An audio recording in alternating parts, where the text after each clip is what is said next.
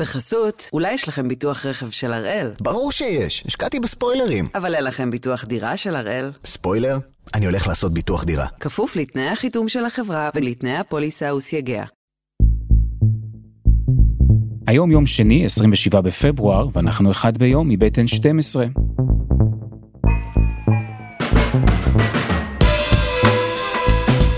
אני גדעון נוקו, ואנחנו כאן כדי להבין טוב יותר מה קורה סביבנו, סיפור אחד ביום, בכל יום.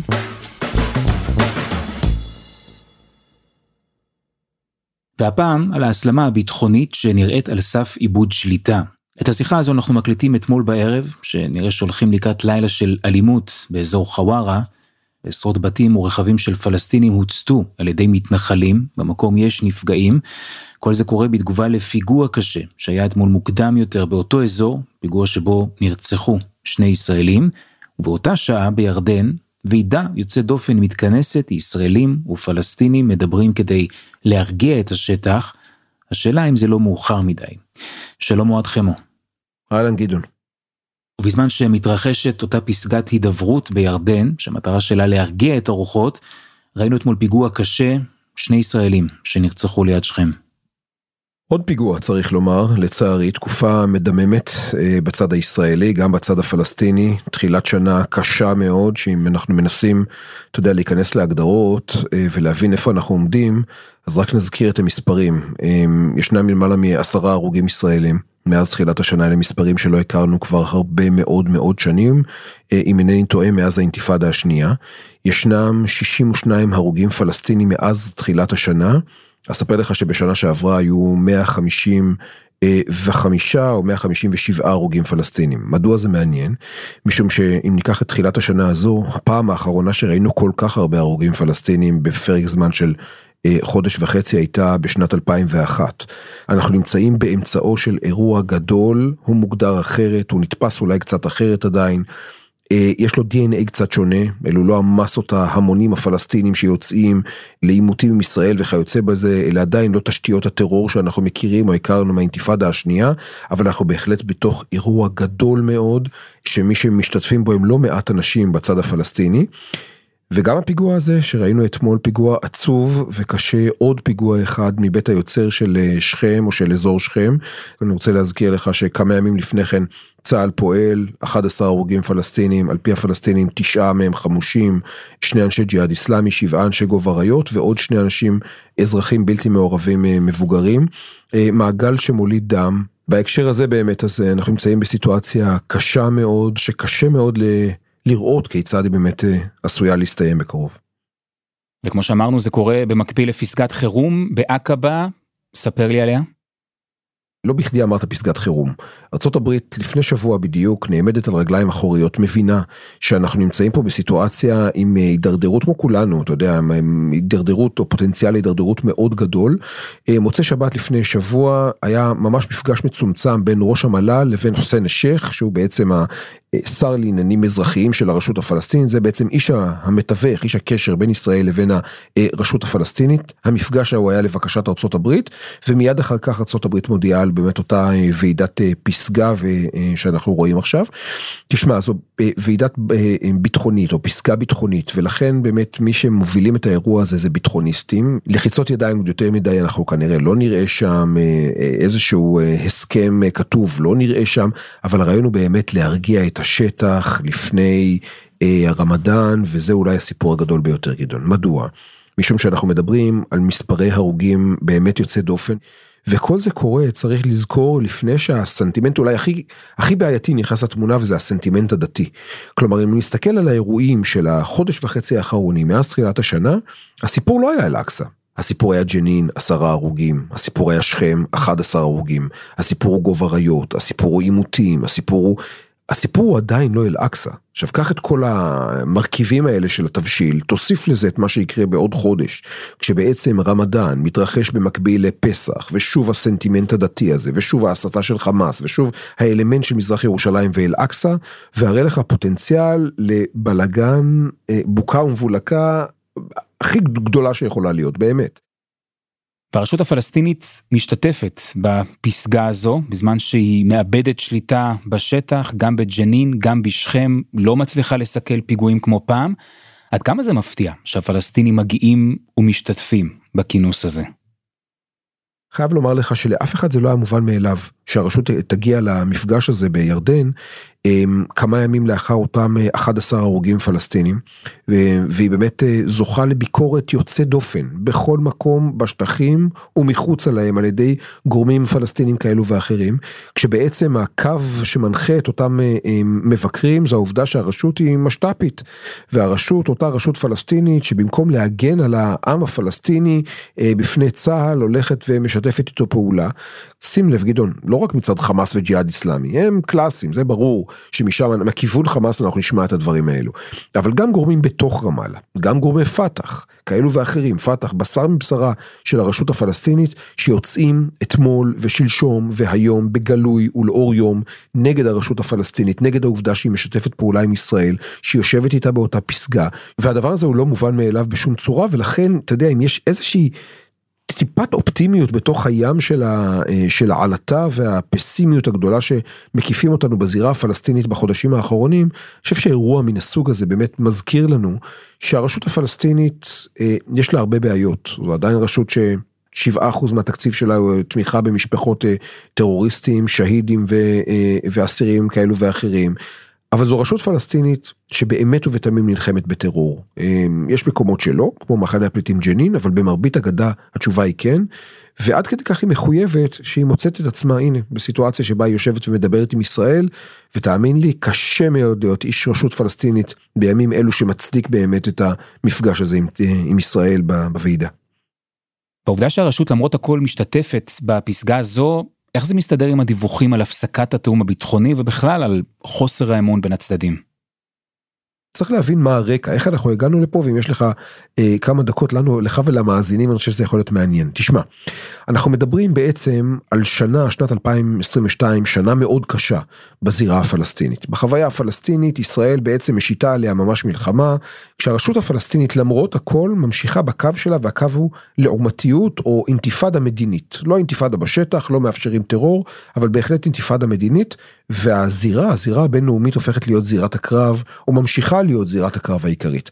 שני דברים יש שם. יש שם את הפנייה הפלסטינית ל-ICC, כלומר לאותו בית דין בינלאומי בהאג, ושם אגב ישנה בדיקה משולשת שנעשית בימים אלו ממש. פעם אחת ממשיכים בתיק צוק איתן, לכאורה בודקים פשעי מלחמה של ישראל. הנושא השני זה צעדות השיבה, שגם עכשיו נבדקות, הפעילות הישראלית או התגובה הישראלית לצעדות השיבה של 2018 נבדקת, והדבר השני זה באמת הנושא של חוקיות הנוכחות הישראלית בשטחים, לכאורה לא חוקית וכיוצא בזה, בוחנים את שלושת הדברים האלו. זו נקודה אחת שבה הפלסטינים פעילים מאוד. המקום השני שהם פעילים נקרא ICG, היא נקראת המועצה השביעית של האום, כך זה נקרא, וגם שם יש מאמץ סדור ממש פלסטיני לעימות ברמה הדיפלומטית עם ישראל, כאשר הפנייה שם היא בעצם יוצאת נגד מה שהם מכנים סיפוח ישראלי. הטענה שם היא שישראל בעצם כל הנושא של ההתנחלויות וכו' וכו', הלכה למעשה שנת 2023, המשמעות שלו בעצם זה סיפוח, שישראל מבצעת סיפוח של השטחים, גם אם לא הצהירה עליה דה פקטו. עכשיו, צריך לומר שלפני 3 חודשים, ארצות הברית, יש הצבעה שם ב-ICG, וארצות הברית לא מתאבדת, אומר זאת בעדינות ובמרכאות, כדי להסיר בווטו, כדי להסיר את ההצעה הזו. ישראל עמדה בסיטואציה לא נעימה, כך שאתה יודע, בסוף ישראל משלמת, או מתחילה לשלם גם את המחירים של ההתנהלות הזו. ואז אנחנו מגיעים לשבוע שעבר, גדעון. ובשבוע שעבר הפלסטינים שוב רוצים לפנות לאום.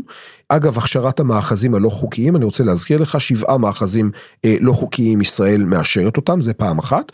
פעם שנייה ישראל מאשרת עוד דבר שנקרא מטה. מה זה מטה?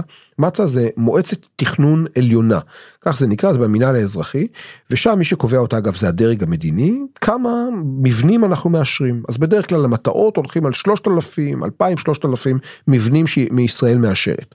במטה הנוכחית, שבוע שעבר ישראל מאשרת 7,000 מבנים, 7,000 מבנים יהודים מעבר לקו הירוק, כלומר של התנחלויות, מטה מאוד גדולה, מאוד משמעותית, מאוד, האמריקאים מאוד לא אוהבים את זה, בטח ובטח לא הפלסטינים, קח את זה יחד באמת עם 7 המאחזים הלא חוקיים שמאושרים בישראל, והרי לך הפוטנציאל, הייתי אומר, להמשך המחאה הקיצוני של הפלסטינים, של הרשות באום, וכמובן במוסדות האום, ומכאן בין היתר זה הרקע באמת לוועידה שמתרחשת אתמול, כשהרעיון הוא להרגיע את כל החזיתות, גם את החזית של האום הבינלאומית, גם את החזית בשטח, שההבנה היא שבאמת אנחנו הולכים לקראת איזשהו אולי אירוע קיצון ברמדאן.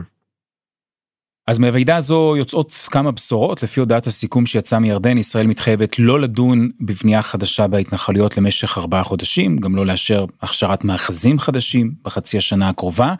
שני הצדדים גם יבחנו את חידוש התאום הביטחוני. בינתיים סמוטריץ' אומר שלא תהיה הקפאה של בנייה.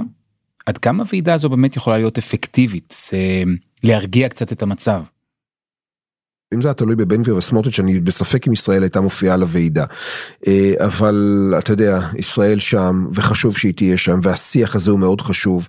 עד כמה הוא יעיל, עד כמה הוא אפקטיבי, אני לא יודע. יכול מאוד להיות שאנחנו נמצאים כבר בנקודה, גדעון, שוב, שאתה יודע, עם כל הכבוד, גם אם יש רצון טוב של מערכת הביטחון הישראלית, של מערכת הביטחון הפלסטינית, בסוף, אל תשכח, אתה מדבר על 40,000 נושאי נשק פלסטינים, אנשים שבחלקם עסוקים מבוקר עד ערב בטרפוד טרור, במלחמה בטרור פלסטיני. כלומר, שיתוף הפעולה הזה הוא בהחלט חשוב, הוא בהחלט חשוב. אבל כאמור, המצב הוא כל כך שברירי, שמספיק האחד, מספיק אותו פיגוע בחווארה, מספיק אותו צעיר בן 13 עם אקדח ביד בסילואן או במזרח ירושלים, מספיק כל אחד מן הסוג הזה כדי באמת לערער את היציבות פה. ואז נשאלת עוד שאלה, אתה יודע, יש עוד כל מיני גורמים מערערי יציבות, למשל הפעילות של צה"ל במקומות כמו שכם או ג'נין. אנחנו ראינו 2 כניסות כאלו בשבועות האחרונים, שניהם הסתיימו פעם אחת ב10 הרוגים, פעם אחת ב11 הרוגים, ואז נשאלת השאלה, האם זה באמת מחויב המציאות? ואני חייב לומר לך שאני שומע כל מיני תשובות במערכת הביטחון. יש מי שאומר שמדובר היה בפצצות מתקתקות. עכשיו, עוד לפני כן אני אומר, כניסה צהלית, במקרה של שכם למשל, כוחות ימ"מ, גולני, שב"כ, נכנסים פנימה לתוך הקסבה של שכם באור יום, אין סיכוי שזה ייגמר בלי כמה וכמה הרוגים פלסטינים, זה פשוט לא יכול להיות, בעיקר כשהפרקטיקה של התקופה האחרונה היא כזו, שאם יש פעילות צהלית בתוך שכם או ג'נין, אתה רואה שבפריפריה של האירוע, בעצם מצטרפים 10, אולי 100 חמושים, אנשי תנזים, גדודי אל-אקסה, במקרה של שכם גובה ראיות, ג'יהאד איסלאמי, במקרה ג'נין וכיוצא בזה, כדי לסייע לחבריהם, שהם בעצם המטרה של הפעולה. כלומר, מעבר אתה יודע, לעימות הנקודתי מול המטרות, יש עוד הרבה מאוד מטרות שנולדות תוך כדי תנועה, הרבה מאוד אש, הרבה מאוד ירי, חיכוך מאוד מאוד צמוד, הייתי אומר, בין כוחות צהליים ומשטרה לבין אותם 10 או 100 חמושים פלסטינים שצרים על הכוח, כך שזה לא יכול להיגמר אחרת, פרט להרבה מאוד נפגעים. אבל אתה יודע, החלטה מן הסוג הזה, להיכנס לקסבה של שכם, בלב יום, כדי לתפוס מבוקשים, 3 מבוקשים במקרה הזה, ההחלטה הזו ברור לחלוטין שיש לה מחיר, והמחיר הזה הוא מחיר כבד. ואני חייב לומר שאני שומר מערכת הביטחון כמה קולות. יש מי שאומר כן, מדובר היה בפצצות מתקתקות, כאלו שחייבים היו לחסל אותם, מקבלים מודיעין בזמן אמת, סוגרים מעגל מהר ויוצאים לבצע, ואחרים שאומרים לא מדובר בפצצות מתקתקות, אלא באנשים שמתחבאים להם בתוך הקסבה, תקועים שם, לא בטוח שחכם ונכון דווקא עכשיו, בתקופה הזו, רגע לפני רמדאן, כשיש כל כך הרבה נפגעים בשני הצדדים, להוסיף אש על המדורה ולהיכנס לכניסה רועשת ורועמת כל כך, שמובילה בסופו של דבר לכמות נפגעים חריגה מאוד בצד הפלסטיני. ואנחנו נשאר, אתה יודע, עם הסימן שאלה הזה. אלה שאלות שאני חושב שגם מערכת הביטחון צריכה לשאול את עצמה בתקופה כל כך רגישה.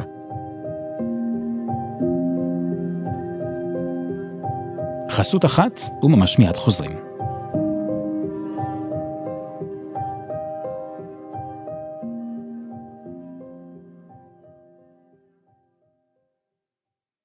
בחסות, אולי יש לכם ביטוח רכב של הראל? ברור שיש, השקעתי בספוילרים. אבל אין לכם ביטוח דירה של הראל? ספוילר? אני הולך לעשות ביטוח דירה. כפוף לתנאי החיתום של החברה ולתנאי הפוליסה וסייגיה. שלום מוחמד מג'דלה. שלום גם לך. בשומר החומות ראינו את העימותים הקשים בתוך הערים המעורבות, ושוב אנחנו ערב הרמדאן, הרבה מאוד עדי דלק באוויר. איפה עכשיו נמצאת החברה הערבית בסיפור הזה? אפשר להגיד בוודאות שהמצב שהיה קודם לא השתנה, בטח לא השתנה לטובה.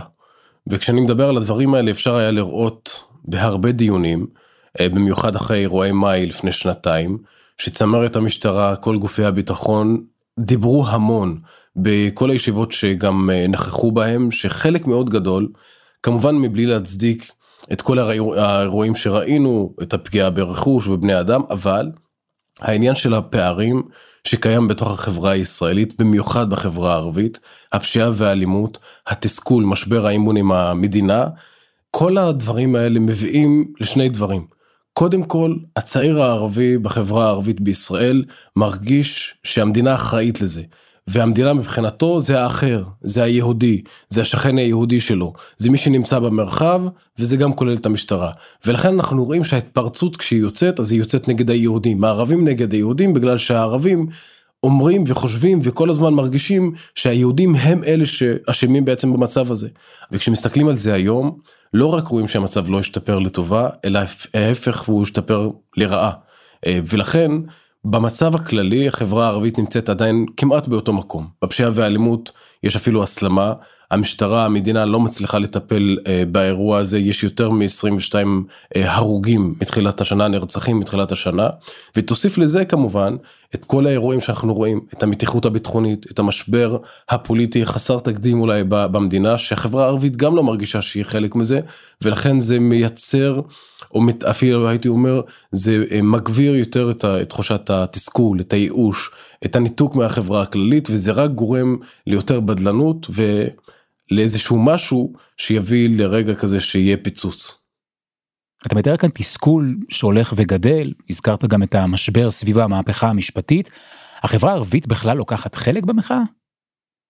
אז הציבור הערבי לא מצטרף למחאה הזאת, משתי סיבות. קודם כל, אם אנחנו מדברים על המחאה, שהיא בעצם המחאה נגד המהפכה המשפטית, אז הציבור הערבי לא מרגיש שהוא חלק מהסיפור הזה. הסיבה הראשונה, ואם אנחנו מדברים למשל פה על בית המשפט העליון, אז יש כנראה איזה משהו משותף בין הציבור הערבי לבין הציבור הימני. זאת אומרת, הציבור הערבי שמבחינתו בית המשפט העליון פסק כל הזמן נגדו בשתי סוגיות מכרעות. הראשונה, שזה התכנון והבנייה והאדמות, והפקעת האדמות מהמדינה מאז 48 ועד היום. הציבור הערבי או האזרח הערבי הממוצע חושב שמה שגרם בסופו של דבר להריסת הבית שלו או הפקעת האדמה שלו זה האישור של בית המשפט העליון או האישור של בית המשפט, ולכן הוא לא חושב שהמערכת הזאת עשתה איתו צדק. זה הדבר הראשון. הדבר השני, שזה בעצם הסוגיה הפלסטינית. אם אנחנו מסתכלים על המאחזים, על ההתנחלויות, על כל הדברים בעצם שהממשלה עשתה בגדה המערבית, בעזה או בכל מקום אחר, הציבור הפלסטיני, במיוחד פה, בתוך מדינת ישראל, מרגיש שבית המשפט והמערכת המשפטית לא עשתה איתו צדק, אלא עשתה לו עוול מאוד גדול, והכשירה את כל המהלכים של ההתנחלויות והדברים האלה. ולכן קשה מאוד לשכנע את הציבור הערבי, שהוא חלק מהמאבק הזה, שהוא בעצם צריך להילחם על מערכת המשפט, שהיא לא כל כך עשתה איתו צדק. ומבחינה הזאת אפשר להגיד שיש המון מן המשותף, בין הציבור הערבי לציבור הימני, שגם הוא מרגיש שהיה מקופח, ואני בכלל גם לא מדבר עכשיו על הייצוג של האזרחים הערבים, בבית המשפט העליון, ובמערכת המשפט, כשופטים וכו'. ולכן יש פה קושי אמיתי באמת לשכנע את הציבור הערבי, שצריך להיות חלק מהמחאה הזאת, להצטרף למחאה הזאת, כי איך שאתה שומע המון כל הזמן, ברחוב הערבי, בציבור הערבי, הם אומרים לך, הם נלחמים על הדמוקרטיה שלהם, על הדמוקרטיה של היהודים, זה לא באמת נוגע אלינו הערבים. אז אתה אומר שהערבים לא מרגישים חלק מהסיפור, אבל יש בזה משהו קצת מפתיע, כי בג"ץ הרי בסוף תפקידו להגן על המיעוטים. נכון מאוד, ולכן אתה רואה פה את הפער, זאת אומרת, יש את ההנהגה הערבית, חברי הכנסת הערבים, שקוראים כל הזמן לציבור להצטרף למחאות, ואפילו אומרים, גם אם לא הסכמנו עם בג"ץ לאורך השנים, גם אם חשבנו שיש צורך בתיקון, גם אם חשבנו שהוא עשה לנו עוול, אבל זה עדיין המבצר האחרון מבחינתנו, צריך להגן על זה, גם אם אנחנו לא כל כך מסכימים. הציבור הערבי לא כל כך מתחבר לסיפור הזה, ולכן קשה עוד יותר לשכנע אותו. זאת אומרת, פעם אחת הם חושבים שבג"ץ הוא לא המגן הגדול על המיעוטים, ובטח לא על המיעוט הערבי בישראל, אבל פעם שנייה הוא גם אומר, אנחנו גם ככה היום לא חלק מהסיפור, אין לנו מפלגות שיכולות להשפיע על הפוליטיקה הישראלית, אין לנו מפלגות שיכולות לשנות את המצב בישראל, ולכן זה לא שווה להילחם. זאת בעיה של גנץ לפיד אל מול נתניהו וסמוטריץ' בן גביר, הם צריכים להילחם, שילחמו אחד בשני, אנחנו מחוץ לסיפור הזה. ולכן אתה קולט שקשה מאוד לשכנע את הציבור הערבי, וגם כשפונים להם לצאת ולהפגין, אז אנחנו מדברים על מעטים מאוד שמגיעים להפגנות, וזה בעיקר גם חברי כנסת ואנשים שהם פוליטיים, שמבינים באמת את המשמעות, עד כמה הסיפור הזה או המאבק הזה על בית המשפט, על מערכת המשפטית, הוא מאוד חשוב לכלל החברה הישראלית ולא רק למיעוטים. בוא נחזור להסלמה הביטחונית שבאמת מורגשת בכל מקום, גל של פיגועים, רואים בשכם וג'נין תמונות שלא ראינו הרבה מאוד שנים, עד כמה החברה הערבית בישראל מושפעת ממה שקורה ביהודה ושומרון? טוב, צריך להגיד ככה, החברה הערבית מושפעת משני כיוונים. קודם כל מהשיח ומהתקשורת הישראלית, אבל בעתות משבר, מלחמות, מבצעים צבאיים, היא יותר מושפעת מהשיח, מהרשתות החברתיות, מהתקשורת הפלסטינית. והסיבה היא פשוטה, כי אין מה לעשות, יש פה שני עמים שחיים ביחד, אבל כל אחד מסתכל על המציאות בצורה אחרת. וכשאני מדבר על המציאות, הכוונה היא שבכל פעולה צבאית, או בכל ניסיון של מעצר פעילים פלסטינים או דברים כאלה, תמיד בצד הישראלי יסתכלו מה קרה לכוחותינו, האם כוחותינו נפגעו וכל הדברים האלה. אבל בצד הפלסטיני מה שמעניין אותם ומה שהם רואים זה סיפור אחר לגמרי. למשל כשנכנסים לשכם אז מעניין אותם שלושה הרוגים שהם בעצם בין 60, 61, 66 או בין 72. והם לא מסתכלים בכלל על מה שקורה בצד הישראלי. ולכן יש פה ממש אפשר להגיד פיצול, והציבור הערבי בגלל שהוא מבין שתי השפות, בגלל שהוא חי בשתי המציאויות, אז הוא מפוצל בין שני המצבים, וזה מייצר עוד יותר תסכול, שבמובן מסוים הציבור הערבי בתוך ישראל, הוא חש חלק מהעם הפלסטיני, כי זה בעצם תחושת השייכות שלו, אבל במקביל הוא רואה שהמדינה שלו תוקפת את הפלסטינים, והוא חי כל הזמן בפיצול הזה, ולכן הוא משפע משני הכיוונים, ובמיוחד עכשיו כשאנחנו מתקרבים לרמדאן. וצריך להגיד שברמדאן זה חודש מאוד קדוש, האנשים הם כל הזמן בתחושה של צריך לתת הקלות, שצריך לאפשר לאנשים להגיע לאל-אקסה ולהתפלל, וכל הדברים האלה, כשאנחנו רואים תמונות כאלה, כשאנחנו מדברים על מתיחות ביטחונית, אין ספק שזה משפיע מאוד על החברה הערבית, וגם מגביר את תחושת התסכול, את תחושת הייאוש, ואת הכעס הפנימי, שגם בחודש הקדוש הזה, כמו שראינו קודם, וגם בשנים האחרונות, זה הופך להיות מין סמל, שדווקא החודש, שהוא צריך להיות חודש של צלחנות, החודש של התפילות, החודש של הצום, בתחושה הפלסטינית, ישראל מנסה בעצם לשבש את זה, ואין ספק שהמסרים האלה מגיעים לציבור הערבי ומשפיעים עליו מאוד. בכל זה צריך לומר קורה תחת ממשלת ימין, המפלגות הערביות לא בקואליציה, איך מתייחסים בחברה הערבית לממשלה החדשה? תקשיב, זה קצת מעניין, כי אין ספק שהציבור הערבי חשש מאוד מכניסתו של בן גביר לממשלה, והוא חשש עוד יותר כשהבין שבן גביר הולך לקבל את תפקיד השר לביטחון לאומי, מה שהיה אז השר לביטחון הפנים, שהוא בעצם צריך להיות אחראי על המשטרה, על שירותי בתי סוהר וכל הדברים האלה. היום, כשאתה מסתובב ברחוב הערבי ושואל, אתה אולי כנראה תופתע לשמוע פה ושם תגובות מאוד מעניינות, שלדעתי הן הולכות וגוברות. בן גביר הפך פשוט מאוד להיות, סליחה שאני אומר את זה ככה, אבל הוא הפך להיות בדיחה. גם הסיפור של הפיתות, גם הסיפור של המקלחות, גם כל ההצהרות האלו שהולכים עכשיו על חומת מגן 2, כשהוא עומד באיזושהי מדרכה בירושלים, בלי באמת להצהיר את זה בצורה כפי שהציבור הפלסטיני ידע קודם על מבצעים צבאיים. כל הדברים האלה הפכו אותו לדמות לא רצינית. עכשיו, גם אם מסתכלים בצורה אובייקטיבית על הביצועים של בן גביר, אפשר לראות שהוא באמת נכשל. זאת אומרת, הציבור הערבי מבחינתו, המדד שלו, או איך הוא יכול למדוד בעצם האם הממשלה כן הצליחה או לא, המשטרה כן הצליחה או לא, זה הסיפור של הפשיעה והאלימות. עכשיו תסתכל, חודשיים, ואנחנו עם יותר מ-22 הרוגים בחברה הערבית, שזה מספר מאוד עצום וגדול, ולכן גם מהבחינה אובייקטיבית, בציבור הערבי אומרים כל הזמן, בן גביר שאמר שהוא יביא משילות, או לא מביא משילות, בטח לא בפשיעה והאלימות. פעם אמרו, חששנו שיגיע עכשיו מישהו חזק וגדול ויקה בנו, אנחנו רואים שבן גביר חזק מאוד נגד מפגיני שמאל מול בית ראש הממשלה, אבל הוא חלש מאוד נגד הפשיעה והאלימות, חלש מאוד נגד הפרוטקשן בדרום, חלש מאוד נגד הפושעים בחברה הערבית. אנחנו זוכרים את הקמפיין על ממשלת האחים המוסלמים, על עשרות המיליארדים שעוברו למנסור אבאס, קראו לזה מס אבאס, והנה עכשיו הממשלה הזו של נתניהו מאשרת תקציב, בין היתר גם את תוכנית החומש לחברה הערבית, אלה לא בדיוק אותם מיליארדים? אז יש פה משהו מאוד מעניין.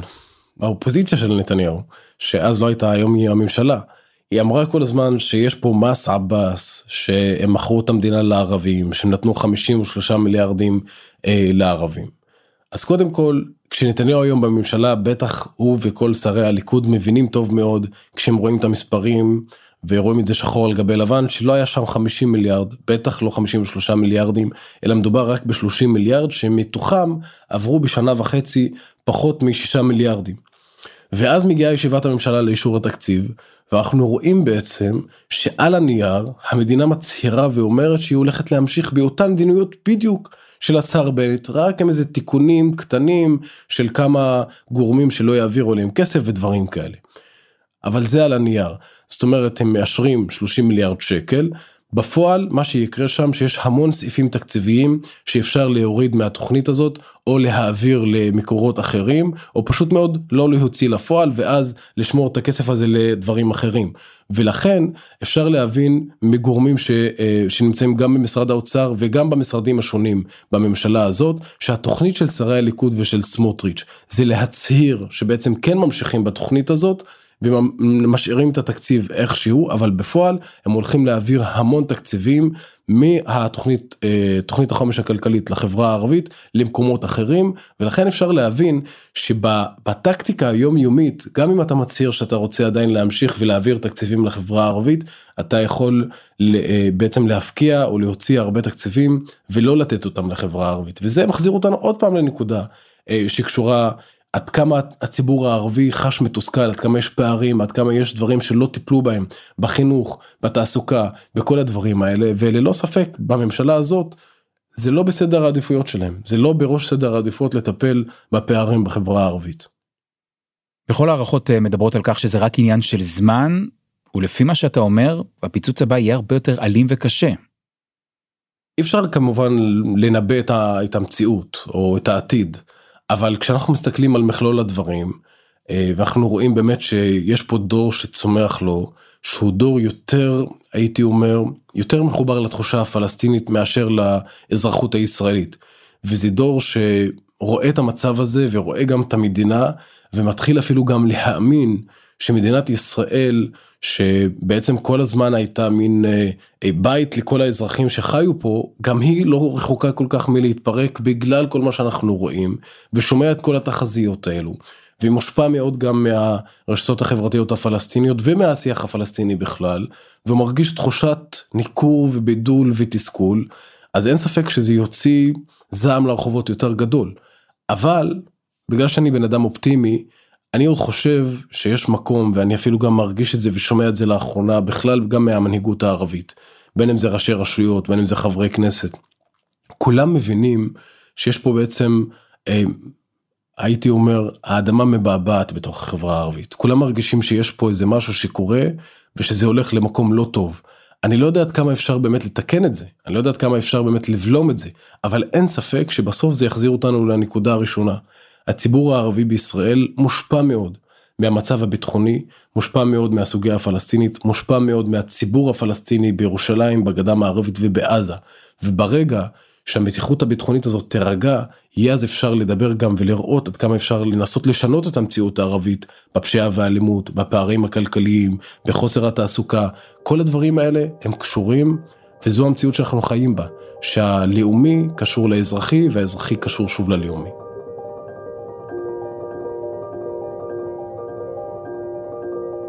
תודה מוחמד מג'אדלה.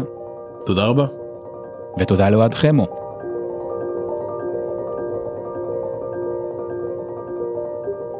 וזה היה אחד ביום של N12, אנחנו מחכים לכם גם בפייסבוק, חפשו אחד ביום, הפודקאסט היומי.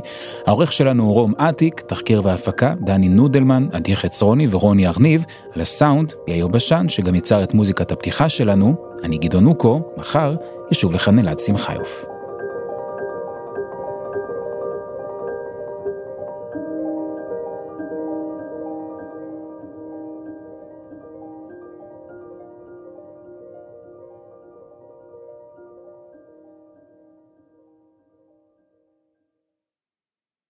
בחסות, אולי יש לכם ביטוח רכב של הראל? ברור שיש, השקעתי בספוילרים. אבל אין לכם ביטוח דירה של הראל? ספוילר? אני הולך לעשות ביטוח דירה. כפוף לתנאי החיתום של החברה ולתנאי הפוליסה וסייגיה.